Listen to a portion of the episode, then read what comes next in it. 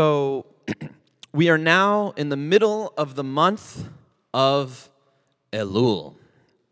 And this, of course, is the last month before the new year, before Rosh Hashanah, or as we American Jews say, Rosh Hashanah, right?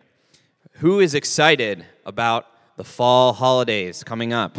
Raise your hand. Yeah, right?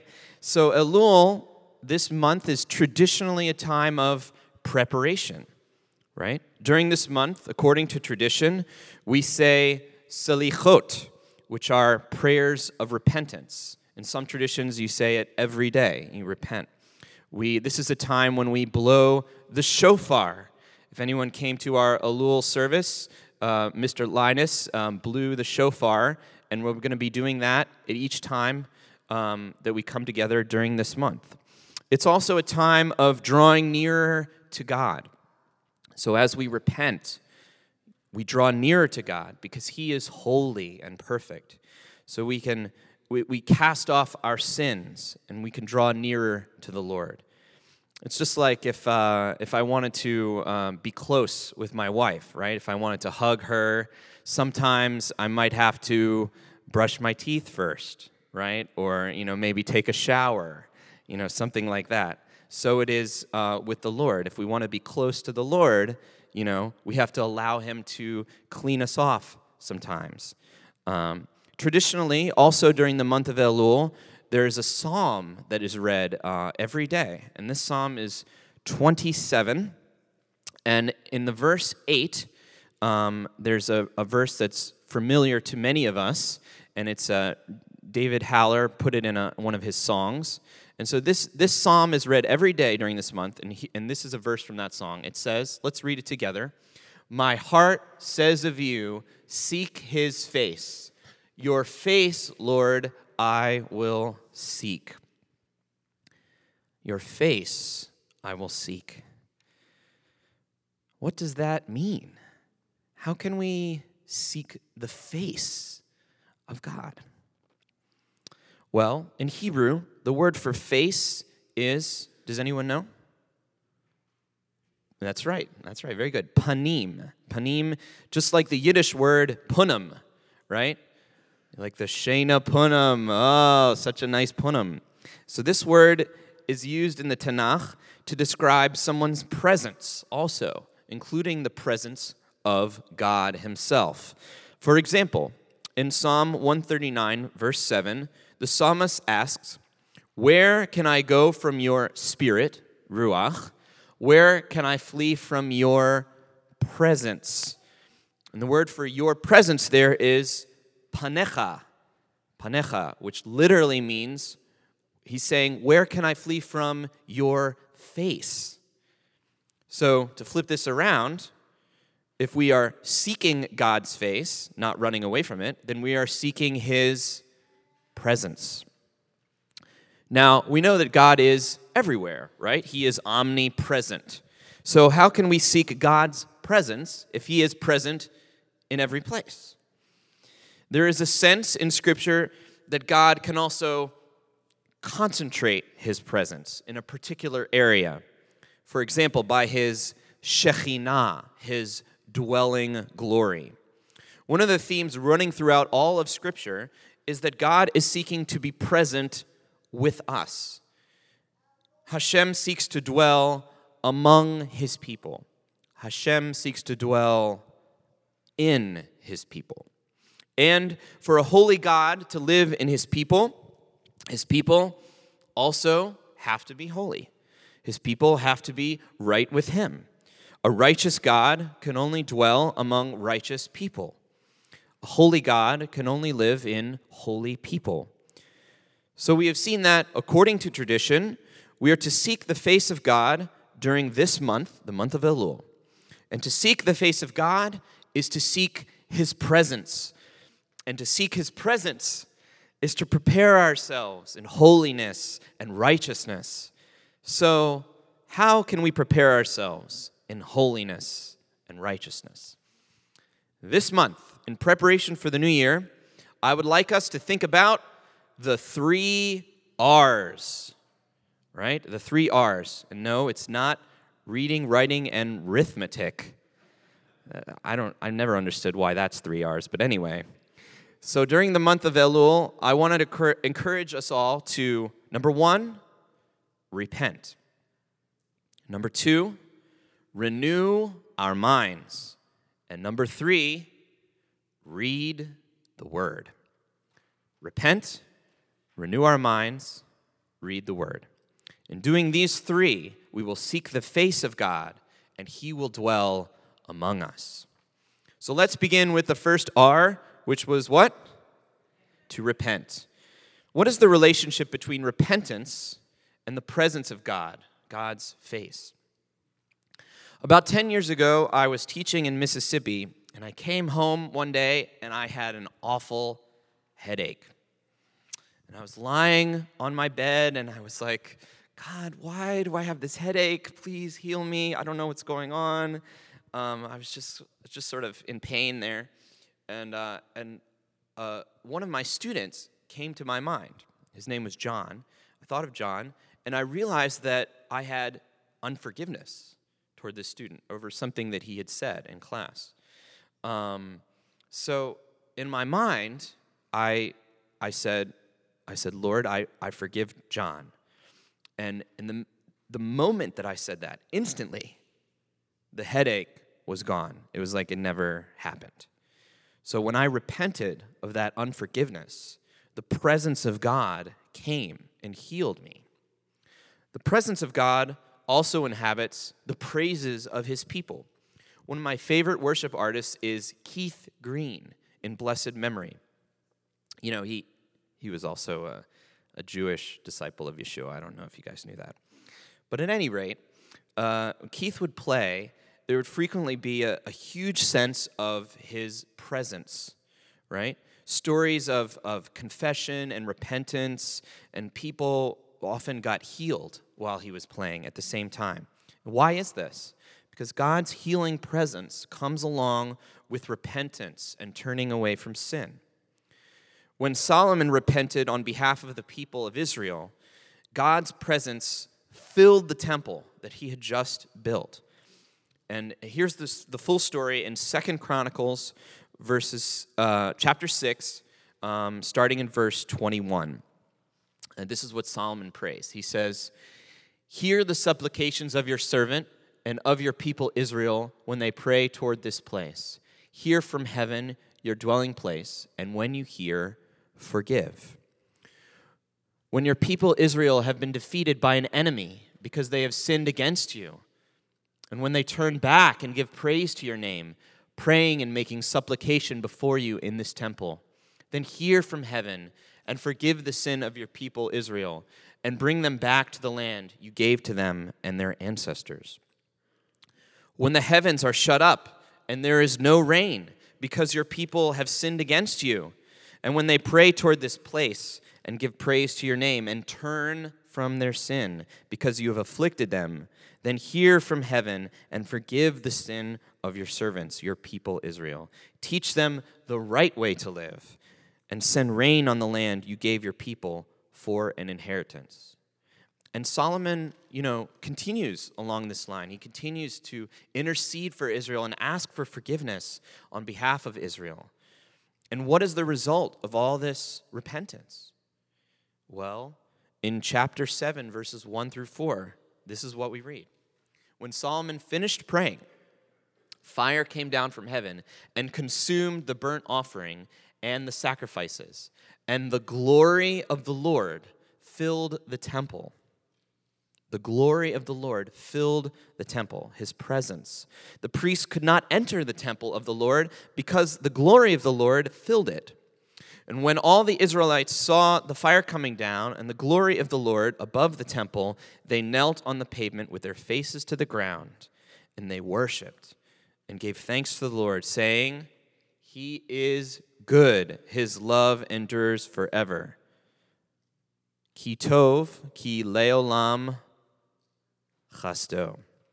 So repentance, you know, it can be exciting, right? It doesn't have to be a sad thing. We should be excited about the presence of God.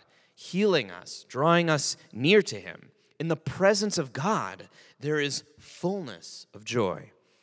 This month of Elul, let's commit to repent. In other words, let's ask the Lord to show us what is not pleasing to him. Turn away from that and seek his face. Now, you may be protesting, but David, aren't we supposed to repent every day? Are, are you thinking this? Right? To this I would respond, of course. Right? However, there are certain seasons when it is traditional to be more introspective, more repentant, more vulnerable before the Lord. Kind of like uh, spring cleaning a house, right?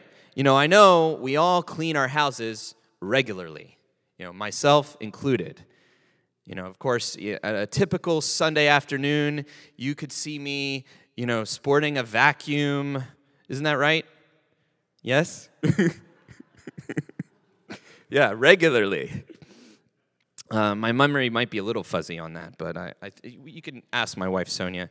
Um, but of course, even though we do that regularly, occasionally the whole house needs a complete scrubbing, right? A real deep cleansing. And so it is with our house, the house of our souls, in accordance with the traditional time of Elul. And this brings us to the second R after repent. Do we remember what this is? Renew our minds. That's right. Romans twelve, verse two says it like this. Do not conform to the pattern of this world, but be transformed by the renewing of your mind. You know, we all have thoughts and ideas floating around up here that do not match up with the truth of God. During the month of Elul, let's commit to renewing our minds, asking Hashem to show us these thoughts that are not of him. My father, uh, his name is Doctor Martin Wein. He is a psychologist and counselor, and he sent me a list of irrational beliefs or thoughts that people have. He just sent it to me. I didn't, you know, uh, it wasn't for specifically for this sermon, but I thought it lined up pretty well. So he, it's the list is adapted from an article. It's uh, sort of irrational thoughts that people have. And I thought we'd compare this to what Scripture has to say. So irrational thought number one says this. It is a dire necessity for me to be loved and approved by virtually every other significant person in my community. In other words, this, this belief that everyone has to like me. And the response in the article is that we should not base our worth on the approval of others and to see the disapproval of others, which sometimes happens, in perspective. Are we struggling in this area? Then we should quote Proverbs twenty-nine twenty-five in our own minds. Fear of man will prove to be a snare, but whoever trusts in the Lord is kept safe. Can we say that together? Fear of man will prove to be a snare, but whoever trusts in the Lord will be kept safe. Irrational thought number two. I should be thoroughly competent, adequate, and achieving in all possible respects if I am to consider myself worthwhile. In other words, my self-esteem, my self-worth is based on my ability to be perfect at everything I do. The response in the article is to focus on the process, right, more than the result, and to address the false idea of perfectionism. Are we thinking this way as well? Then we should remember, as it is written in Ecclesiastes seven, verses sixteen through eighteen, and verse twenty. This is what it says. Do not be over-righteous, neither, neither be over-wise. Why destroy yourself? Do not be over wicked, and do not be a fool. Why die before your time? It is good to grasp the one and not let go of the other. Whoever fears God will avoid all extremes. Indeed, there is no one on earth who is righteous, no one who does what is right and never sins. So we're all we're all in that place. Uh, irrational thought number three. Certain people are bad or villainous, and they should be severely blamed and punished for their villainy.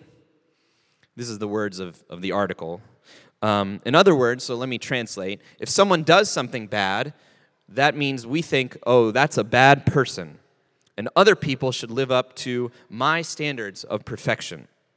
And the response in the article is to remember that everyone makes mistakes and to objectively receive criticism toward us in a non-reactive kind of way. So are, are we making others out to be villainous and ourselves as purely righteous in our own minds? Well, Scripture has something to say about that as well. We should remember the words of Yeshua in Matthew seven, verses one through five. And we may have heard this before, but I want us to, to hear it as if for the first time. Do not judge, or you too will be judged. For in the same way you judge others, you will be judged. And with the measure you use, it will be measured to you. Why do you look at the speck of sawdust in your brother's eye and pay no attention to the plank in your own eye? How can you say to your brother, let me take the speck out of your eye, when all the time there is a plank, a plank in your own eye? You hypocrite, first take out the plank of your own eye, and then you will see clearly to remove the speck from your brother's eye. You know, I've, you know, personally, I've, I've read this before. I've been deeply convicted by this. You know, we can't we can't think this way. Elul is an excellent time to renew our minds and take stock of our thought life.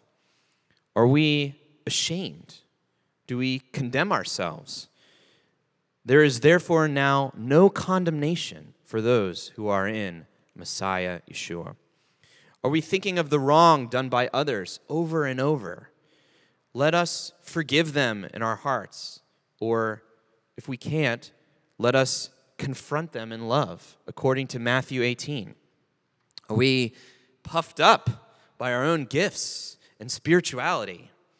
Let us remember that it was not for our own righteousness that we are saved, but because of His goodness and mercy. Let's take captive our thoughts, right? Let's, like a like a lasso, right? Can you guys lasso for me? Lasso, lasso the thoughts, woo, woo, right? And bring them under the authority of Messiah. Elul is a great time to pray. May the words of my mouth and the meditations of my heart be acceptable to you, O Lord, my rock and my redeemer. Now, does this mean that we're to go into our own minds, ourselves, and try to capture all these thoughts? No, but we should ask Hashem to do this. As it is written in Psalm one thirty-nine, verses twenty-three through twenty-four. Search me, God, and know my heart. Test me and know my anxious thoughts. See if there is any offensive way in me, and lead me in the way everlasting. So in other words, we're, we're asking the Lord to show us our thoughts. We're not trying to go in ourselves. When we renew our minds, this invites the presence of God into our hearts. False thoughts can be like a veil. It prevents us from seeing the face of God. Do we have f- false thoughts about ourselves? About others? About God? This can limit our vision. On the other hand, when we allow God to purify our hearts and minds, we can live in His presence and see His face. Yeshua says in Matthew five eight, blessed are the pure in heart, for they will see God. They will see God. So we have seen that the month of Elul is traditionally about repentance and renewing our minds, asking God to show us the thoughts and actions that do not please Him, and turning away from these to seek His presence. And this brings us to the last R of Elul. Do we remember what this is? Read the word. But why, you may ask, why, David, do I have to read the word? Why? Because this last point, the last R, is what the first two points hinge on.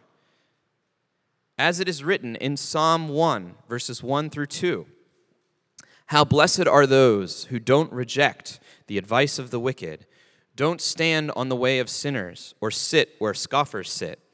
Their delight is in Adonai's Torah. On his Torah, they meditate.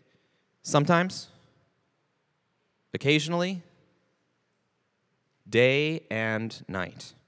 Day and night. So in other words, to keep ourselves from the path of the unrighteous, one must meditate and delight in the Word, God's Torah. And one of the best ways to meditate and delight in the Word is to read it every day. I want you to think of a person that you admire.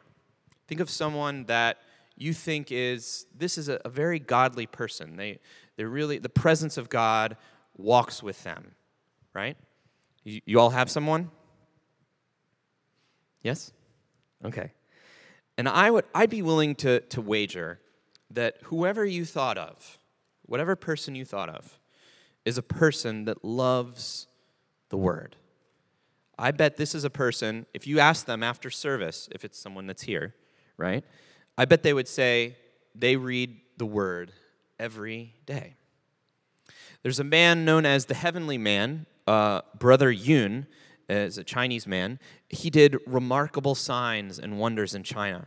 There was one time he was uh, he was in prison, um, and he uh, because preaching the gospel is illegal, or was illegal at this time, and he fasted miraculously for forty days, and uh, he preached the gospel when he was in prison, and then the Lord said, okay, it's time for you to go. And he just, he just walked out. The guards, they didn't, they just didn't see him, right? But before all of this, before all these signs and wonders, Brother Yun had to memorize huge chunks of Scripture. And uh, because I say he had to, because the Bible was illegal to have. So he had to hide it, right? And then he had to hide it in his heart. He had to memorize it so that so that he wasn't caught with the with the text, right? And and then because of that, he was able to do these things. He was the Heavenly Man that we read about. But David, I hear you asking. You're asking a lot of questions today. That's very good. Do you have a good devotional strategy that helps you get into the Word and meditate on it? Well, I'm so glad you asked. In fact, I do. So after service, during Oneg, I'm going to share with you um, a devotional reading method I got from, uh, his name is Rabbi David Rosenberg, another Rabbi David, other than our own Rabbi David.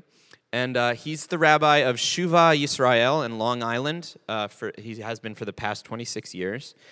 And uh, our our rabbi by extension, Rabbi Michael, he also has a devotional method, which is, uh, I think we link to that from our uh, from our website.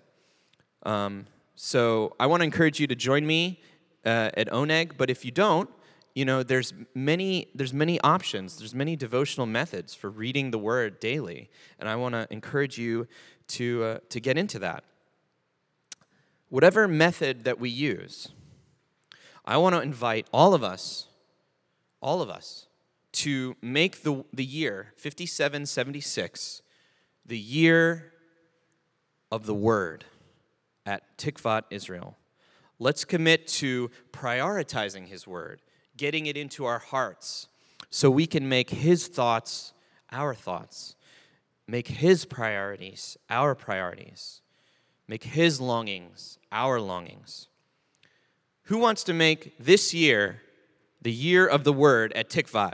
Raise your hand. All right? Great. Now I'm going to be checking in with you later to see how it's going, right? See if you need anything. Who wants to seek God's face? His presence this year, right? So so let's do the three R's of Elul.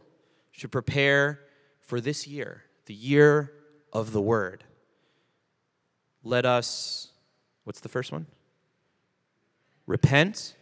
Let us renew our minds, and let us read the word. Amen. And let's seek the face of God. Let's walk in his presence together as a family. Amen? Amen. All right. Well, let's pray.